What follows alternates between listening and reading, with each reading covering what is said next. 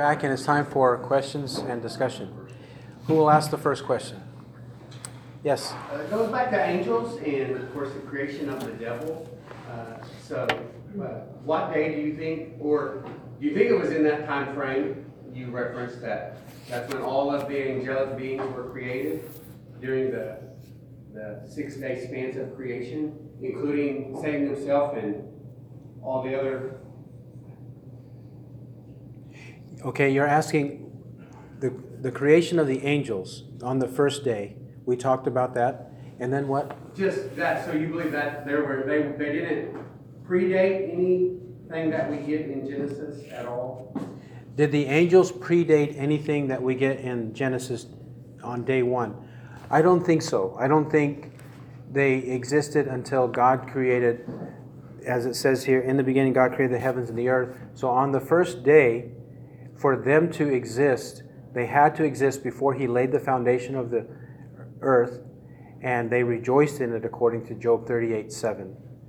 But if they existed before time, then they would also be eternal. They have to exist when God first created time on day one. Otherwise, they would be eternal creatures. Or, and that would be a contradiction of terms, but they would be gods because they would be eternal. If they existed in eternity past, before time existed, then they would be God. Since we know they're not God and we should not worship them, Colossians 2 16 to 23 says not to worship the angels. And even Hebrews 1, putting Christ above the angels, let all the angels of God worship him, it says. So they sh- should worship Christ, but they should not be worshiped. Why? Because they are creatures they were created. And by definition, that which is created was created in time. And in time would be day one of creation. Hmm. Is that your question? Yes, sir. Okay. So if they were eternal, would that necessitate them being worshipped, though? If they were eternal beings? If they were eternal beings, would that necessitate them being worshipped? Yes, because a part of being God, or an attribute of God, right. is his eternalness. His eternalness, but also there are other attributes such as his incommunicable attributes omniscience, omnipresence, omnipotence. God has those, but we do not. And all of the other attributes perfection of holiness, perfection of love, perfection perfection of righteousness are all in God, but not in us. We have a taste of that, we experience it to some level, but not in the perfect form, in the perfect way that God has it, has all of it. So his eternal nature is only that which he has. Only he has that. We do not. It says in Psalm, Psalm 90, verse 2 before the mountains were born, or you gave birth to the earth and the world, even from everlasting to everlasting, you are God. From everlasting to everlasting, you are God. Because He's eternal, He is uniquely different from anything that we call God or any creature, because everything else is a creature, is an invention. Yes. So my, my follow-up would, would be this, then, uh, and I assume we'll, well, well, we thought we might get to it today, but we didn't make it that far. So would, would, would you say then that the fall of Satan took place after the sixth day? That it didn't predate the sixth day because on the sixth day, if, if Genesis 1 is speaking about all of creation, all of time, all of it, not just there specifically, then would you say that Satan fell after the sixth day because on the sixth day he still declared it was very good? Yes. When God finished creating, so when did Satan fall? Did he fall after the sixth day or what? On the sixth day, after God had finished all of his creation, he declared everything to be very good. Everything he had created. Everything he created to be very good on the sixth day. And the culmination of his creation was the man and the woman, Adam and Eve, on the sixth day. Um, and then Genesis 2 will describe that there was an actual process He had created the animals, he created the man, brought the animals in front of the man, and then created the woman. That was the culmination of the sixth day. Though there is no single verse of the Bible that says that the fall occurred on the sixth day, I believe that there is ample evidence in the Bible to make that assertion. That the fall occurred on the sixth day after God created Eve, the woman, then the fall happened shortly after that. And it's not my own interpretation. This is in the history of interpretation. There is a book, The, Modern, uh, the Marrow of Modern Divinity or Theology, by Edward Fisher and Thomas Boston. In that book, they detail several reasons why they believe, and even they say that the Greek fathers, the Greek church fathers in the early church, that that was a common belief among them that the fall occurred on the sixth day. Just to give you a couple of reasons why. For one reason, if it did not occur on the sixth day, then which day did it occur? And if we say that it occurred a week later, a month later, a year later, or even longer, what would that necessitate in the interim? Would that not necessitate having sexual intercourse and producing children, since God said, Be fruitful, multiply, and fill the earth, and that was a part of their blessing? Would they not have procreated or attempted to procreate? And why would any of the two of them be barren? Adam or Eve would not be barren. The, the first time they procreated, there would have been children, right? Because there would have been no curse in the world, no barrenness, no impotence, nothing like that. So they were told, be fruitful and multiply, and that was a blessing. So certainly, before they came together as husband and wife, the fall would have occurred. Because if it did not occur and they did conceive, if they did conceive a child, then that child would have been born without original sin, without a completely corrupt, totally depraved nature, right? So that that, that would be a, a reason to say it has to be very shortly after they were created. And so I, I propose, as well as these other authors propose, the sixth day. In my, I guess my reason, I, I agree with all of that. Uh, I guess my reason for the question is, it's funny, we seldom think of Satan in those terms, in that time space. I think there's, the, the, probably the prevailing thought is, maybe a million years earlier, Satan fell, and he was just waiting and and biding his time to do and, and- and all of that. And I think in the context of viewing Genesis one as the creation, creation, big sense, the creation story of the heavens and the earth, I think necessitates that thought. And again, we, again, we, that's one of the things too, uh, I think sometimes we wonder if Satan was happy for a long time in heaven and then became unhappy. But, but think in all likelihood, Yeah, what was Satan happy a long time, bef- then became unhappy? Or we have to, I'm just repeating some of the things you're saying so that others can hear it. That we often think that Satan must have been around for a million years and waited for an opportune time to make man fall and, and bring sin and misery into the world. But I think in the sequence of Genesis 1, he was created on the first day, and then the fall, I think the fall of the angels and the fall of man happened on the sixth day. The moment that the angels fell, then Satan came into the garden in order to um, cause the fall of Adam and Eve. In fact, if, if we take Ezekiel 28 to be of Satan, it says he was in the garden already as a Right. perfect creature. yeah. And then it says, until unrighteousness was found in you, which means he was there, he was, he was perfect, and then in the garden he fell, and then went over to Adam and Eve and caused them to fall.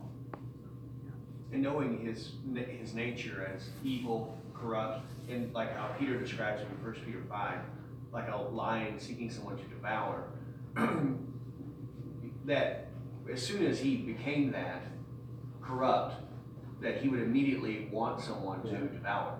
That he wouldn't wait a hundred years or, uh, you know, two months or, I mean, that his nature is to destroy, Yes. to murder from the beginning, to kill, uh, to lie. And so that he immediately goes about doing, doing that. Yes. And so the next comment is that it should not surprise us that Satan, being of the nature of being a devourer, as it's described in 1 Peter 5 8, and your adversary, the devil, prowls about like a roaring lion seeking someone to devour, that if that is his nature, why should it surprise us or that he, after falling, immediately goes to find other people and cause them to sin?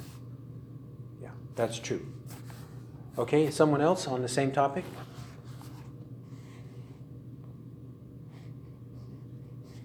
Okay, yes, Can I make a comment on a different topic?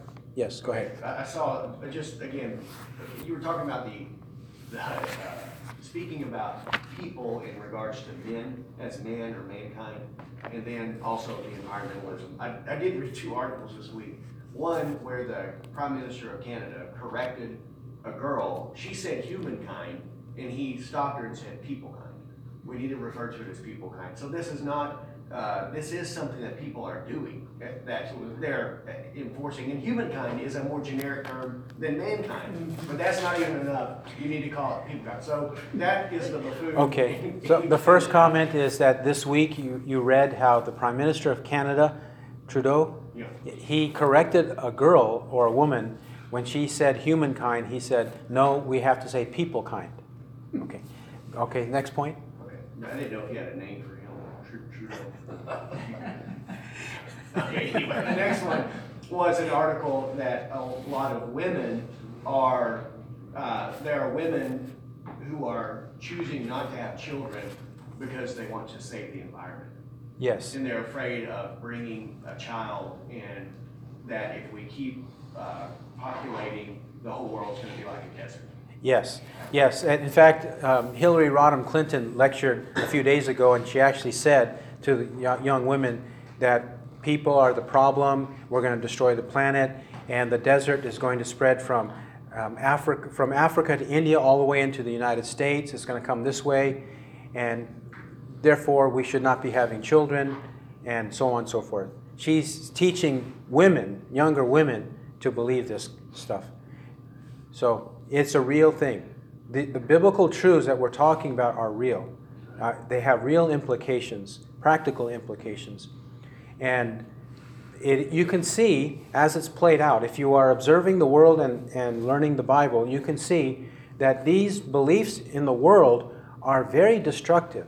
They're very malicious, very destructive, and, and very twisted, warped, very satanic and devilish for people to believe and promote those things. Yes. Well, let's, I did only have one comment, but since Jerry mentioned that, I'll comment on that quick. On the first subject, my, it's not just in Canada that those types of things are happening. My, my wife Sarah was in school last semester at Tulsa Community College, and her English teacher, composition teacher, she, she used the words he and she in a paper, and she was corrected by her teacher, like, that's not academically acceptable anymore. You can't do that in Oklahoma. Like, Yes. That is, I thought that was out there in California. so Yes, the it's- comment, the comment is that your wife was a, a student in Tulsa, Oklahoma, and her teacher corrected her at the college saying, you cannot use he and she anymore in your papers. Today, it- academically, it's unacceptable, she was told. My actual question, Okay, now your question. uh, it's on a different subject, but along the lines of creation and stuff. So, so we talked about all food being clean in the New Testament, being declared clean. I'm curious why the, um, apostles advocated abstaining from blood for the Gentiles, in, like in Acts fifteen, verse nineteen. Do you want me to Okay.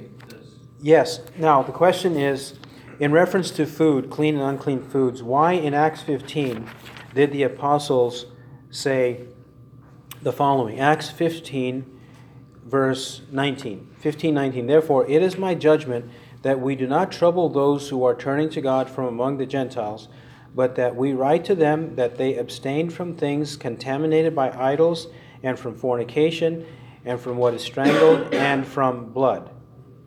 He says the reason in 21 For Moses from ancient generations has in every city those who preach him, since he is read in the synagogues every Sabbath. The problem is, among Jews and Gentiles, they needed to have harmony in the local church. So he's telling them, make sure these basic things are not being transgressed. That is, don't eat things contaminated by idols, don't practice fornication, don't eat what's strangled, and don't eat blood. And when he says Moses is, is read in the synagogues every Sabbath, both Jews and Gentiles, they will hear of these instructions in the law of Moses and even in Genesis chapter 9. Right? It doesn't Genesis chapter 9 make mention of the blood part of it? Uh, and even, um, it doesn't say um, fornication, but the moral sins are kind of implied there when it says, Whoever sheds man's blood, by man his blood shall be shed. So morality is certainly in view in Genesis 9 also. And also the rest of the law of Moses prohibits murder and prohibits the eating of blood. But my point about Genesis 9 and its relationship to Acts 15 is this Genesis 9 is part of the Noahic covenant, and it precedes the law of Moses, and it is universal. And that's what Acts 15 is emphasizing this universal prohibition. That's its relevance in Acts 15. Don't, don't practice any of these sins. Okay? Follow up. Follow up? So, Yes. um, You know, it's, uh, abstain or from eating things that are sacrificed to idols, and then Paul, you know, says that, you know, all things can be, I don't remember his word, I think it's in Romans where he says, you know, all things are, that you can eat with giving thanks, right? And You should abstain from that, not for your own conscience, but for the other conscience, the other person's conscience. So like, I guess I see a, um, a, uh, contra, not almost a contradiction between those two things. I'm not quite sure how to put that together, I guess. Okay. How to deal with Paul's statements, and I'll refer to 1 Corinthians 10 because he addresses your question. In 1 Corinthians 10, 23 to 33, and we'll read a part of that. 1 Corinthians 10, 30, 23. All things are lawful, but not all things are profitable. All things are lawful, but not all things edify. We have to pause for a moment. What are these all things? I don't think when he says all things are lawful and uh, but not all things are profitable and not all things edify. I don't think all things are lawful means you can practice whatever you want or you can practice whatever sin you want. I don't think he's talking about that because 1 Corinthians and throughout the Bible there are prohibitions and warnings on practicing sin. So when he says all things are lawful, he's talking about foods. He's talking about foods, all foods. Why? 24. Let no one seek his own good but that of his neighbor. Eat anything that is sold in the mar- meat market without asking questions for conscience sake. For the earth is the Lord's and all it contains. If so there, he says, eat whatever is sold and he says, without asking questions. Just eat whatever is sold when you buy it in the meat market. Because everything belongs to God. 27. If one of the unbelievers invites you and you wish to go, eat anything that is set before you without asking questions for conscience sake. One of the unbelievers. An unbeliever would naturally be an idolater, uh, especially in that day and age, in the Greek culture. They would have worshiped any one of the gods of the Greek pantheon. So they would have been worshiping, and so don't ask questions for conscience sake. He'll explain what he means by conscience. 28. But if anyone should say to you, This meat, uh, this meat is uh, sacrificed to idols, do not eat it, for the sake of the one who informed you, and for conscience sake. Now, if somebody says this actually is meat sacrificed to idols, then don't eat it. Now that there has been made a connection, a spiritual connection to the eating of the food, we cannot be in support of idolatry. And since the host has made the connection, then you are to say, No, I'm not going to eat it. Do not eat it. For the sake of the one who informed you and for conscience sake. I mean not your own conscience, but the other man's. For why is my freedom judged by another's conscience? He's saying, the other man's conscience, don't eat it for because of his conscience. Don't make him think and feel that eating or, or worshiping idols and eating that meat is well and good. That there's no offense to God and no offense to the people of God. Don't let him think that. The moment he announces that it's meat sacrificed to idols to you, then that comes into play. That's in view. So don't let that happen so that he does not have a conscience that justifies his behavior.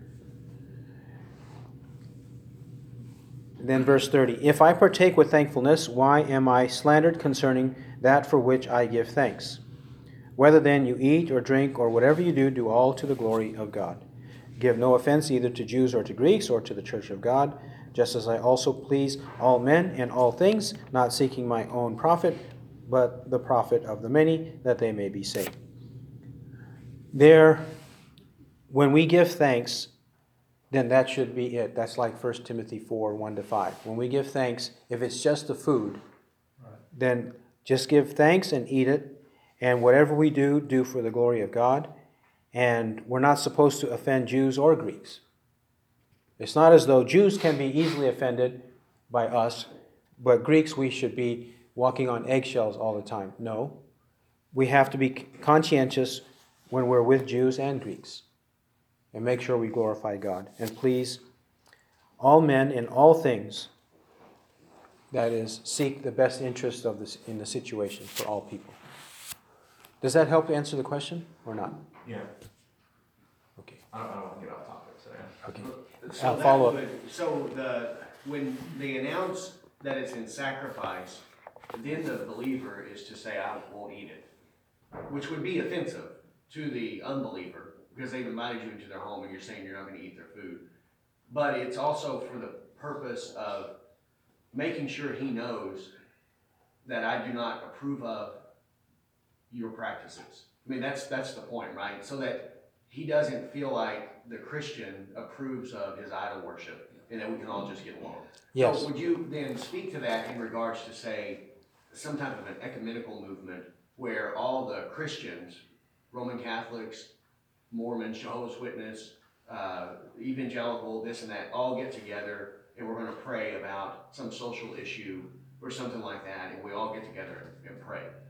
We shouldn't do that either, right? Because we're giving them the impression that their religion is legitimate, Yeah. correct? Okay. So in this passage, if we're not to eat of meat sacrificed to idols, when our host announces that it is sacrificed to idols, so as to give our host approval that it's okay to worship idols and eat that meat offered to the idols, if and that would be offensive to say that to our host if the host were to announce it. If that is the case in that situation, would it also not be the case that we as believers should not participate in ecumenical meetings because we know that the people of other churches, other denominations, do not truly and really believe the same gospel? They don't believe in the same gospel like Roman Catholics, Episcopalians, Lutherans, Presbyterians, many of them are liberal. They don't believe in the Bible. They don't believe in the gospel. They don't believe that Jesus died for their sins. They believe in universalism. Everybody's going to get to heaven some way. And all, all, so on and so forth. They believe things like that. They don't believe in miracles, so there's no resurrection of Christ. On and on. If they are that way, then they're not true and real Christians. So why should we pray with them and say, we worship the same God, let's pray together, and, and let's try to handle this conflict we have in the community together. Would that be wrong? The answer is yes, it would be wrong because we don't worship the same God. We don't worship the same God, we don't believe in the same gospel. They're not Christians because of what they believe. Okay, now another one? New topic. A new topic, go ahead. Got one question. Okay, forgive me if you did speak of this. Um, but can you go back to verse two in chapter one and maybe expand upon the, the usage of the, the words translated that we see there as far as the earth was without form and void? Um, What, what, what, is that implying? What are the, what does that look like? Okay, back to Genesis 1, verse 2. And the earth was formless and void. What do those words mean, formless and void? They mean unformed and unfilled. Unformed and unfilled. Formless, no form. The earth is just a globe. It has water all around it and darkness all around it. There's no shape except for that plain, simple shape. So it's formless in that sense. When God forms it, He's going to separate the waters. He's going to put them in one place. He's going to make dry land appear. And then when He makes it unvoided, that is, He's going to fill it. Void means empty, right? So that's the sense in which this verse means void. Empty, nothing is there. He's going to fill it with animals, with plants, with trees. He's going to fill it with people. That's the sense in which he's going to reverse the formlessness and the voidness. Follow it? So, yeah, I just maybe clarify the word form then. Um, you know, form, I don't, I don't, I don't want to use this word, but it sounds like the way you're using it, maybe it might be shape, like some type of shape. Like, if you're saying that the earth was without form, meaning that it was, you know, the, the, you're saying that the, the earth was, was without any type of form to it, and then the, the waters uh, were over the face of over, it, and then he separated it, that's, to me, that's still a form. Okay, he doesn't mean form in a strict sense. And he doesn't mean void in a strict sense. Because the same verse says that there's darkness and there's water, right? And if there's water, there has to be something under the water holding up the water, right?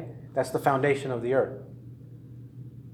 So there is a foundation, there is water, there is darkness. So apart from that, there's no form. And apart from that, it is void. That's the sense, that's the context. The footnote in the NASB for formless and void, it says or waste and emptiness as well. Is what? It says or waste and emptiness. Wow. Okay, you're saying that in your Bible, a footnote says waste and emptiness. Now, the problem with that rendering is that's it has the connotation of chaos, misery, death, something that has gone wrong. And those who want to see a gap of time between the first verse and the second verse prefer that interpretation or prefer that translation. That there's misery and chaos, waste, um, disaster throughout the world because God first created it in verse 1 uh, four and a half billion years ago perfectly, and then he let Satan destroy the earth, and then about 6,000 years ago, when God created Adam and Eve, when he created Adam and Eve, before he did that, he recreated from this chaotic mess of verse 2, he recreated, and then that recreation is in verses 3 to 31.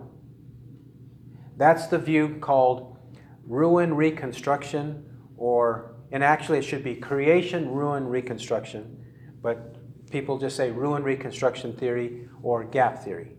They say there's a gap of time, which is four and a half billion years between the first verse and the second verse, or, or the third verse. Yes, follow up?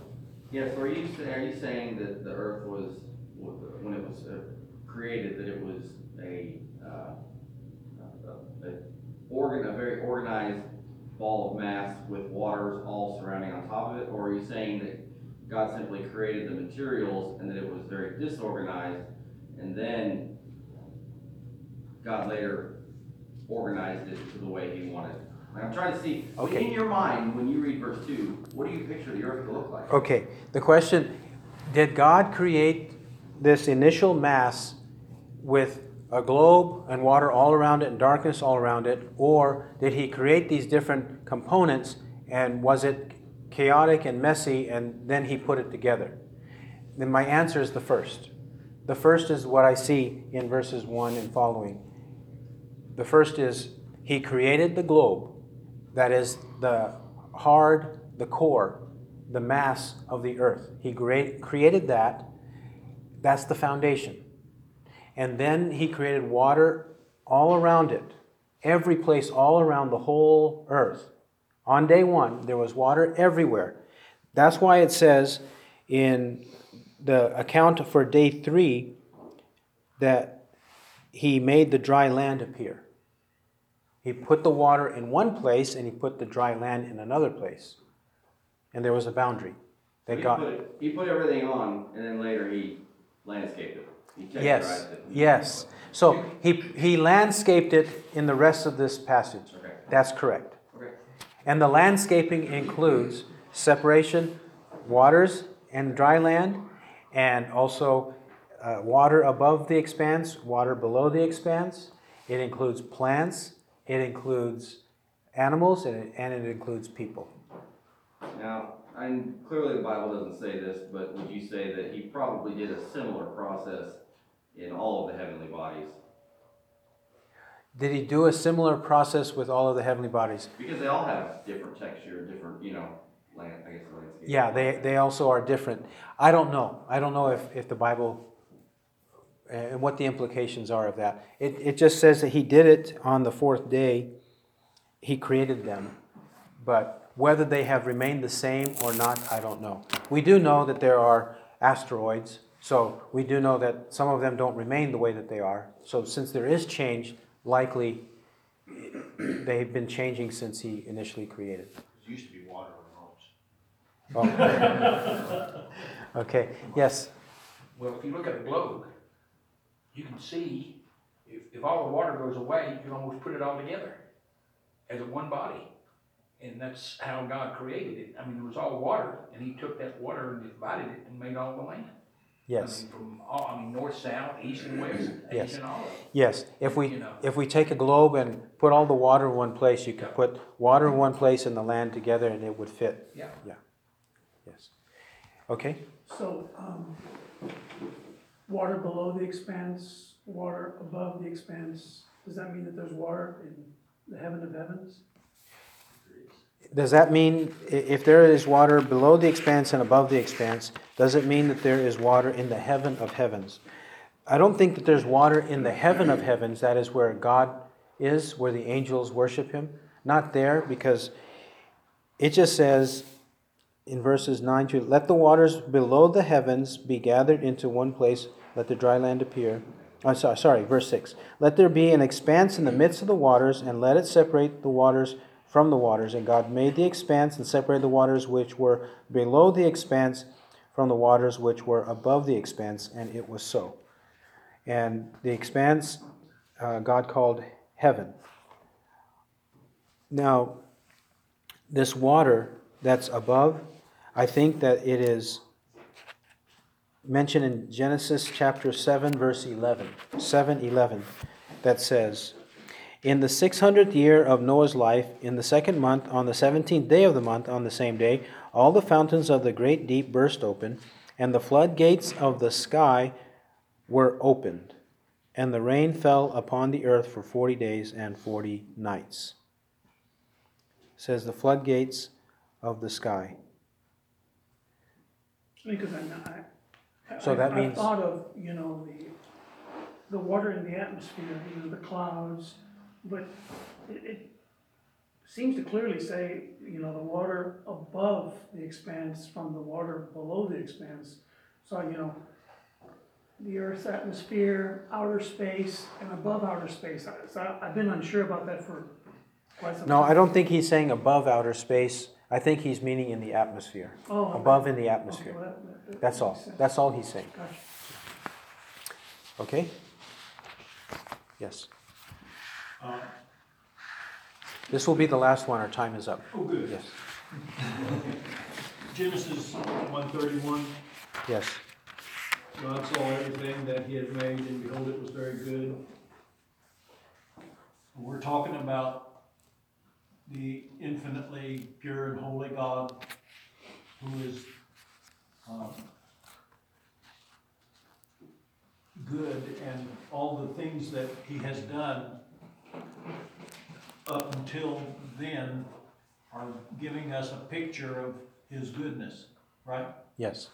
Like he decided that he would create and he created and, and everything is a picture of perfection in his sight all the way through mankind.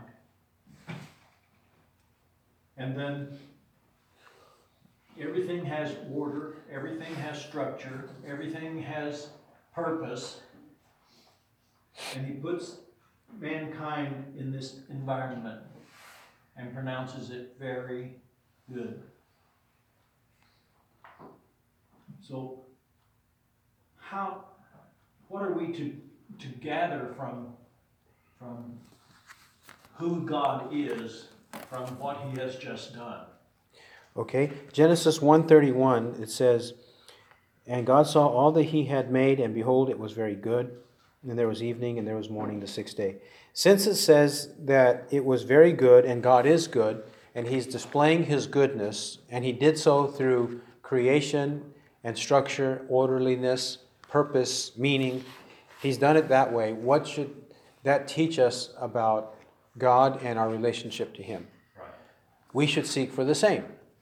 We should seek for all of those things as well. That's what that, that teaches us. Um, for example, in terms of orderliness, 1 Corinthians 14 40, but let all things be done properly and in an orderly manner. The way things are handled in church, properly and in an orderly manner.